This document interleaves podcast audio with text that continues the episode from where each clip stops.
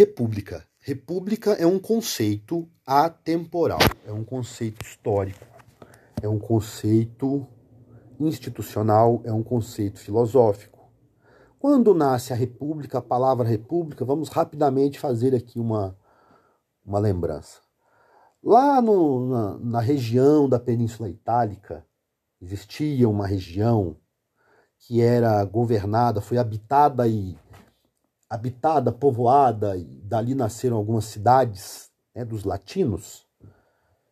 Dentre essas cidades, a cidade de Roma se tornou uma cidade, uma capital de referência. E aí um, um povo do norte invadiu Roma, tomou Roma e criou uma monarquia etrusca. Os etruscos eram avançadíssimos. Os etruscos se juntaram ali com os latinos e desenvolveram a sociedade desenvolveram Roma e aquela sociedade ali em volta na Península Itálica de forma muito interessante, muito importante. Mas chegou um ponto que os latinos, a elite latina, que eram chamados de patrícios, eles resolveram que eles não queriam mais ser submetidos a estrangeiros, a uma monarquia estrangeira, a um governo estrangeiro. Os patrícios eram a original elite fundadora da cidade de Roma e seus arredores, e aí os patrícios resolveram, não, vamos, vamos fazer uma revolução, vamos fazer uma revolta, vamos expulsar os etruscos.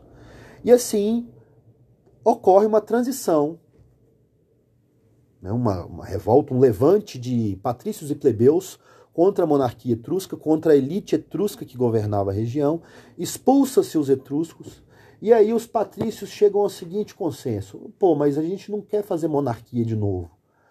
Quem vai governar? Qual é a família mais importante? Não, não tem família mais importante. Minha família é tão importante quanto a sua, quanto a dele, quanto a dele, quanto a dele. Então não tem mais monarquia. Como que a gente pode fazer? Ué, vamos fazer, vamos fazer Senado. Né, gente, os gregos não fizeram a democracia lá em Atenas, lá não teve as experiências atenienses. Vamos pegar umas ideias de lá e vamos fazer um Senado.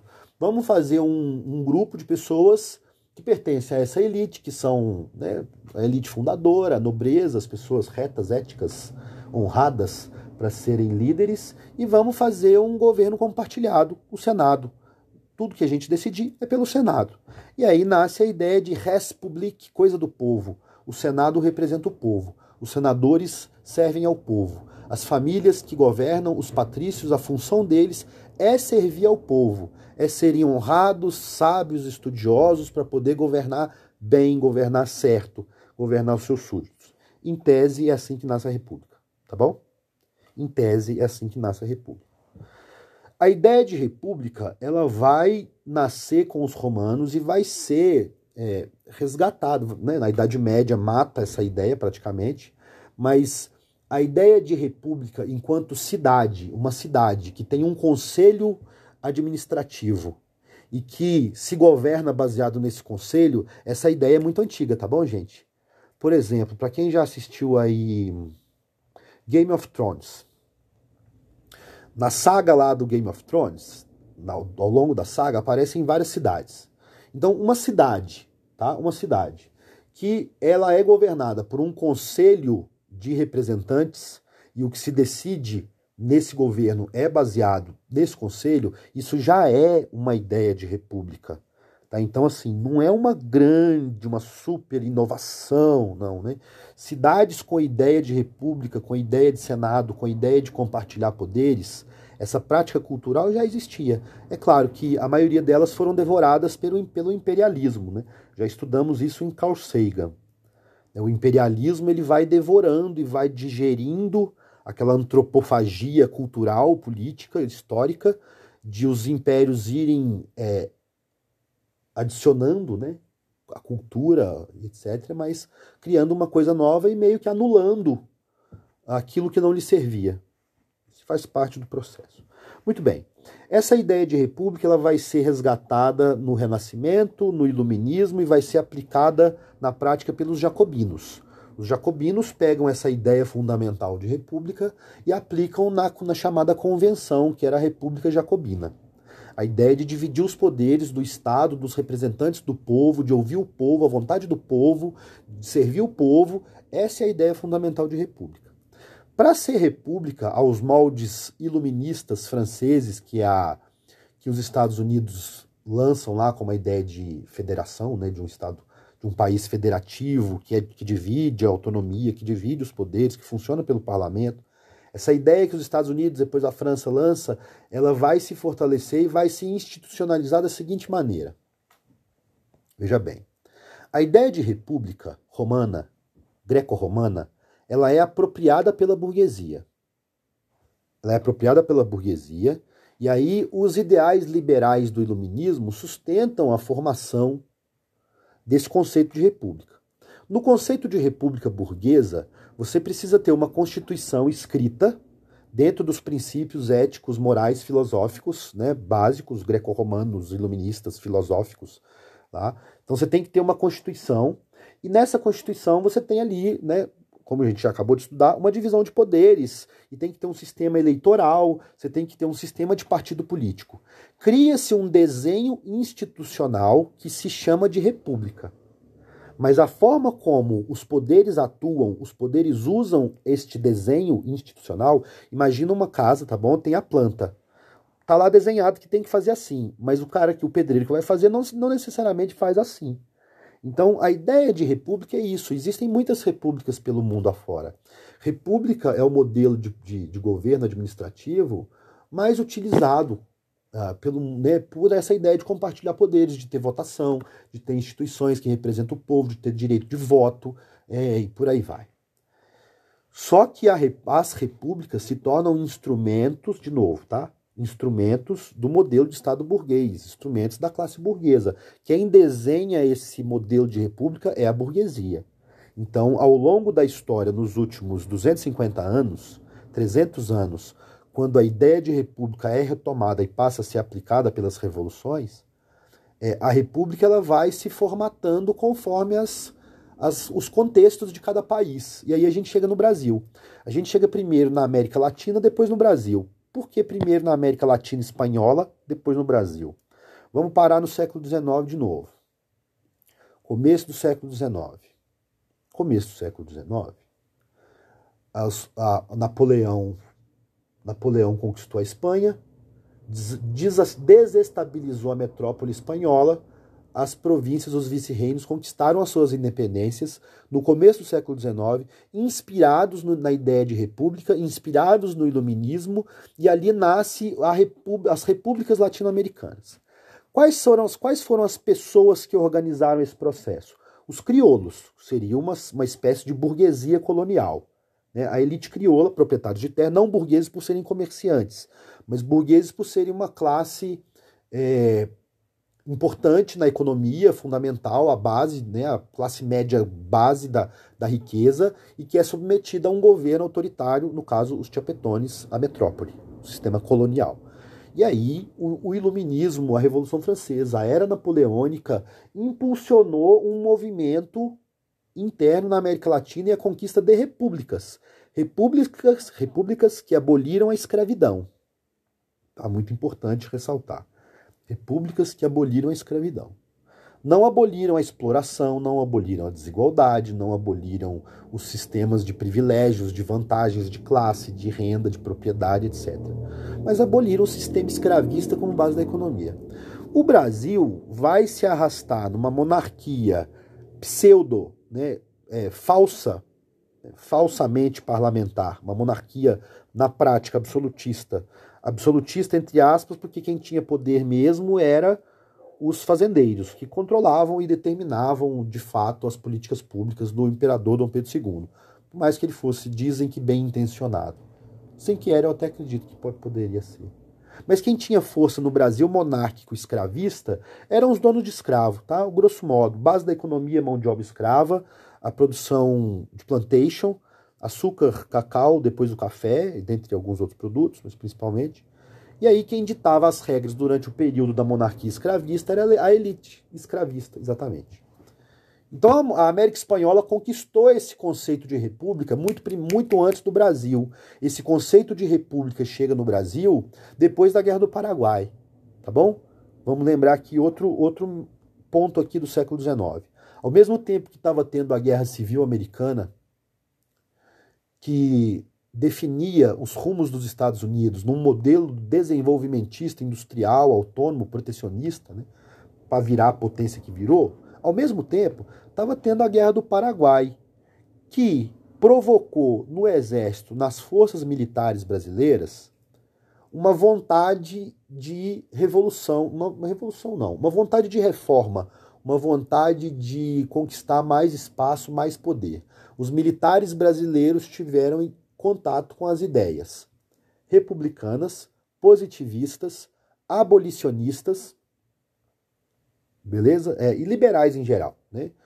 especialmente positivistas, aquela ideia da ordem do progresso, de tudo ser racional, científico, metricamente medido, organizado, planejado, e, e, e o órgão, a instituição histórica à frente do positivismo é a instituição militar. O positivismo é próprio do militarismo, tá? Faz parte da filosofia positivista ter a cultura militar, o militarismo como instrumento de estabelecer a ordem. Tá? Isso faz parte da cultura militar. Positivismo e militarismo andam junto. É, e aí forma-se no Brasil uma classe militar ávida, né, assim, ansiosa, ansi, é, ansiosa e, e anseiosa, né, com anseios, de subir, de ter mais prestígio, de melhorar, de melhorar o salário, de ter mais direitos, de poder se candidatar, de participar da política, de ter voz. Os militares se tornam uma classe política. Ó, oh, isso é uma coisa inédita, tá? Inédita não, desculpa, não é inédito. Lógico que não é inédito, né? Mas isso é uma coisa muito contraditória e muito é, errada dentro do conceito da Constituição, das constituições republicanas. O exército não pode ter influência, ideia, ideal, vontade política.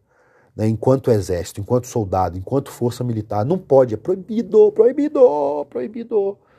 É, mas no Brasil, as forças militares adquirem um tom político e é justamente essas forças militares que proclamam a República Brasileira na crise da monarquia do Dom Pedro II, na crise do pós-guerra do Paraguai, na crise da ausência de mão de obra escrava, que né, acabou o tráfico negreiro, é, e, finalmente, na não indenização dos escravistas que perderam seus escravos, perderam suas propriedades que antes, né, defendidas pela Constituição, perderam suas propriedades, não foram devidamente indenizados. Teve indenização, viu, gente? Uma parte não foi indenizada, mas teve indenização. É, ainda assim, o cerco para o Dom Pedro II se fechou. O Eduardo Bueno conta os bastidores. Ah, Eduardo Bueno conta os bastidores da proclamação da República, as questões pessoais que existiam entre o Marechal Deodoro e outros articuladores dos poderes brasileiros. Porque assim, gente, no Brasil não teve luta, tá? Como, como eu acabei de falar, que na América Espanhola teve a construção de um, de um ideal, a construção de um, de um sentido, de um conceito de república. Teve ali, por mais que fosse pela, pela elite crioula, mas havia ali ideais, né? O Simão Bolívar, o San Martín, mais vários outros né, nomes das lideranças, eles tinham um ideal de república, de Estado democrático, de progresso, né, de melhorar a vida, nem que seja um pouquinho ali, né? Tinha quem? O Brasil não, o Brasil é tudo conspiração, o Brasil é tudo conchavo. A história do Brasil, se for destrinchar, tem um autor que eu gosto muito, se chama Raimundo Faoro. Ele é um dos cabeções assim dos dinossauros da historiografia, da ciência história, especialmente história do Brasil. O Raimundo Faoro, ele destrincha detalhadamente muitos, muitos, muitos aspectos e fatos e documentos sobre a história das instituições brasileiras e como elas são assim profundamente é, corruptas e é, não é que as instituições são corruptas, as instituições todas são importantes, necessárias, mas são geridas por um sistema muito corrupto de favores, de conchavo, de cargo, né? Quer dizer, a ideia no papel é a mesma ideia de república, tá? A república, as instituições da república, secretaria disso, secretaria daquilo, órgão daquilo, responsável por cultura, por transporte, papapá, tudo isso é muito necessário. O problema é como se administra e como se usa isso. É, e, e, no Brasil o histórico não é legal. né, vocês que serão futuros profissionais, eu não sei aí se alguém por acaso na área do direito, medicina ou qualquer outra coisa possa um dia fazer concurso público, vocês vão entender, né, talvez, como é que é a coisa e talvez já né, olhar diferente. Porque é uma máquina, uma máquina boa.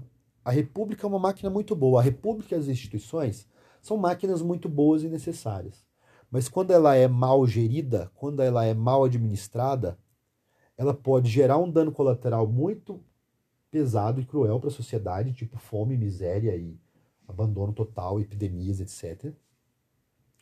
Ela pode ainda ser usada como um instrumento de manutenção do poder, uma coisa fictícia. Manter os pobres com migalhas, manter a máquina funcionando para me deixar mais rico, a minha família, os meus apoiadores, os meus patrocinadores e não, e não promover progresso social, porque o progresso é um problema, porque quanto mais progresso social em geral, justiça social, cultura, educação, esporte, lazer, quanto mais emancipar-se as pessoas, né, menos privilégios são autorizados, são permitidos, são assistidos de modo geral. Então a República Brasileira tem essa característica. Então é, é pouco tempo, né, gente? A República tem a República Brasileira, ó. Vamos fazer uma comparação aí, ó. A República Brasileira, ela nasce, ela nasce, como dizem os cariocas, ela nasceu junto com a trágica falsa abolição. Olha só que tragédia, né? Quando, quando o Estado brasileiro toma a decisão de abolir a escravidão sem nenhum projeto de, de manutenção, de redução de danos, de alocação de pessoas, de criação de condições de, de uma pequena propriedade, de um acesso à escola, de um acesso a qualquer né, um teto, seja. Quando você coloca milhares, talvez milhões de pessoas em desemprego em massa, certo? É isso, né? O fim da escravidão é isso, né? Basicamente. Você tem um, de repente, com uma assinatura, uma massa de gente desempregada uma gente ex-escrava. Não é gente comum desempregada que tinha emprego ontem, né? Ex-escravo que vai, que é solto para começar uma vida do zero. Esta mesma sociedade inaugura uma república a partir de um golpe de militar entre militares que acreditavam que aí a gente já entra aqui na parte da daqui, ó, da República da Espada. O que que esses militares positivistas acreditavam? Eles acreditavam que o Brasil não tinha a menor condição de ter uma democracia. Que eles estavam fazendo a república porque tinha que fazer, porque tinha que mudar. Aquela monarquia escravista não se sustentava, o Dom Pedro II não tinha mais base de apoio para manter o país estável. Então tinha que fazer uma mudança. Mas os militares, eles mesmos, eles entendiam que o Brasil não tinha a menor condição de ter uma democracia. É, de fato, historicamente, não tinha uma população enormemente analfabeta. Mas os militares não estavam preocupados com isso. Na cabeça de um positivista, é quase um fascismo, é, é uma característica do fascismo, tá? É uma característica que o positivismo e o fascismo compartilham, que é a seguinte: tanto o positivismo quanto o fascismo, eles acreditam que para governar não precisa de democracia, porque as pessoas comuns não tem que se preocupar em votar com política, com o que, que vai fazer, com projeto, com ideologia. As pessoas comuns têm que trabalhar, pagar os impostos, ter uma vida boa. Assim, quem era bem intencionado, né? Então, na ideia tanto positivista quanto fascista, isso existe em certa medida na China, galera. Na China, a China é autoritária, né? Obviamente, né? A base inicial da China lá era um, um totalitarismo de esquerda, Mao Tse Tung. E a China vem flexibilizando. E aí a China criou uma cultura um pouco parecida, tá? Fazendo uma, uma comparação porca, não é comparando a China de hoje com positivismo e com fascismo, mas é um elemento comum aqui. É, a China também tem uma característica que é o seguinte: lá quem vota é quem é do partido. Se você quer entrar na política, se candidatar, votar, participar dos parlamentos, assembleias, etc., decisões dos órgãos, você entra para o partido, você vai lá dentro do partido, tem as alas, os vários segmentos, você vai atuar na política, entrando para a política. As pessoas comuns não têm muito acesso ao que se decide, ao que se faz, ao que se explica.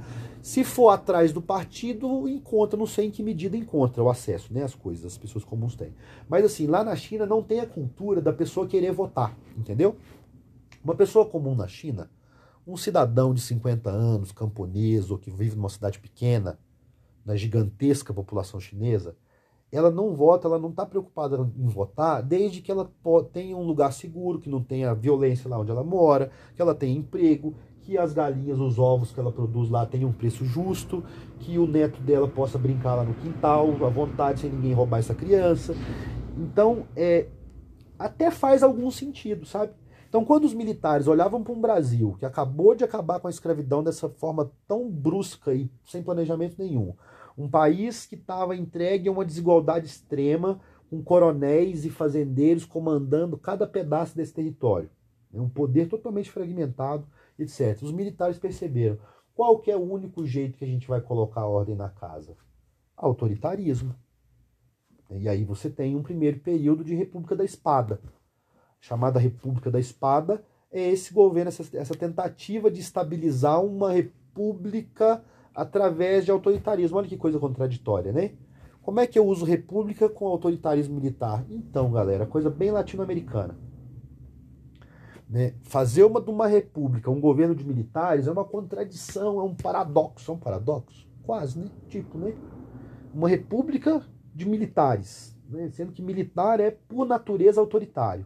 Militar é por natureza um poder linear, é um poder vertical. Né? Uh, o militarismo, a cultura de hierarquia militar é vertical. Você não questiona quem está você não questiona quem está acima de você. Você não questiona uma ordem.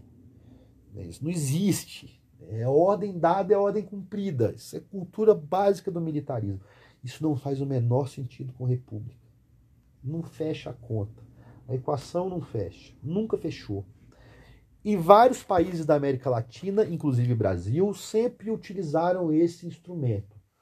Por exemplo, lá no México, a Revolução Mexicana, nesta mesma época aqui que a gente está vendo agora, havia um ditador, que era um caudilho, que era também um militar, que deu um golpe e governou por, sei lá, 40 anos. O Emiliano Zapata e o Pancho Villa tentaram fazer uma guerra civil contra esse governo, até derrubar o cara, mas aí o outro governo eleito acabou perseguindo o Zapata e o Pancho Villa e matando os dois. Mas a revolu chamada Revolução Mexicana de 1910-1911 é quando o Pancho Villa e o Emiliano Zapata, como líderes camponeses que queriam reforma agrária, se revoltaram contra um ditador que era caudilho e militar. Quer dizer, ele tinha uma república autoritária em que o modo de governar era o sistema militar de governo. Isso foi aplicado na América Latina várias vezes ao longo do século XIX. Isso virou, por exemplo, o governo do Paraguai, do. Como é que chama mesmo? Quem lembra aí? O cara que era o líder do Paraguai na Guerra do Paraguai?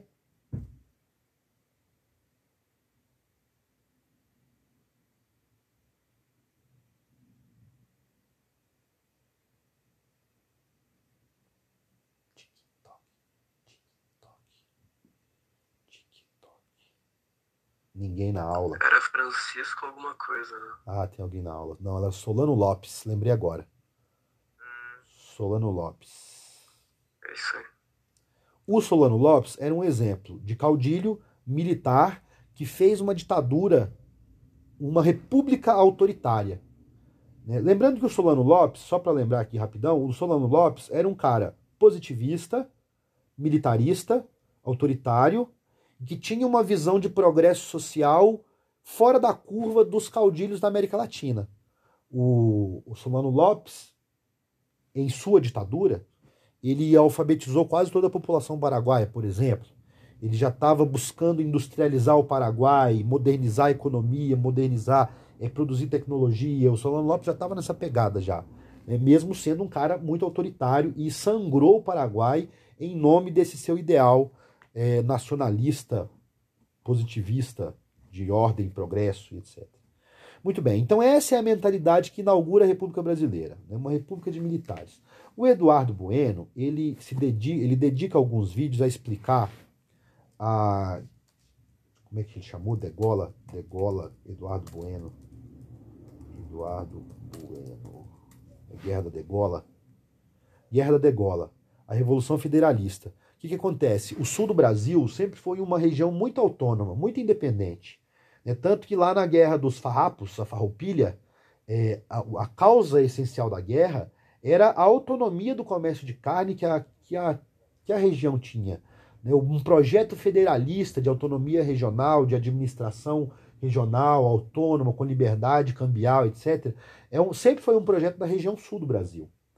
E aí, claro, quando o Marechal Deodoro, depois o Floriano Peixoto, instauram uma república no Brasil, com poder centralizado no Rio de Janeiro, com poder centralizado nas mãos de alguns militares específicos, retirando do sul do Brasil certa autonomia, o sul do Brasil se levanta. Né? E numa guerra, como ele vai dizer aqui, bem sangrenta, fica a dica, tá bom? Hashtag fica a dica. Depois eu falo da outra parte da República. E por hoje é só. Dúvidas, perguntas, observações? Sem dúvidas, prof. Então é nós. Eu fiz chamada, Eu galera. tenho uma afirmação. Pode falar. Bueno é foda. Bueno é foda, ele é ótimo. Eu adoro ele também. Aprendo muito com ele. Eu gosto, prof, de, de vez em quando. Tipo, eu tô fazendo alguma coisa, eu deixo alguma coisinha do Bueno rolando lá. É, pra isso é verdade. é. Às vezes eu assisto por entretenimento. Porque ele é engraçadão, é, né? pra, tipo, é, é que é legal, e aí, tipo, às vezes é, fixa um conteúdo, alguma coisa. Sim.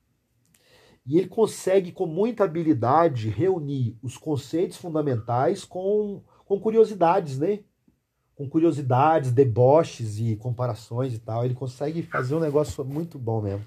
O cara é foda. Ai, ai. Falou, galera.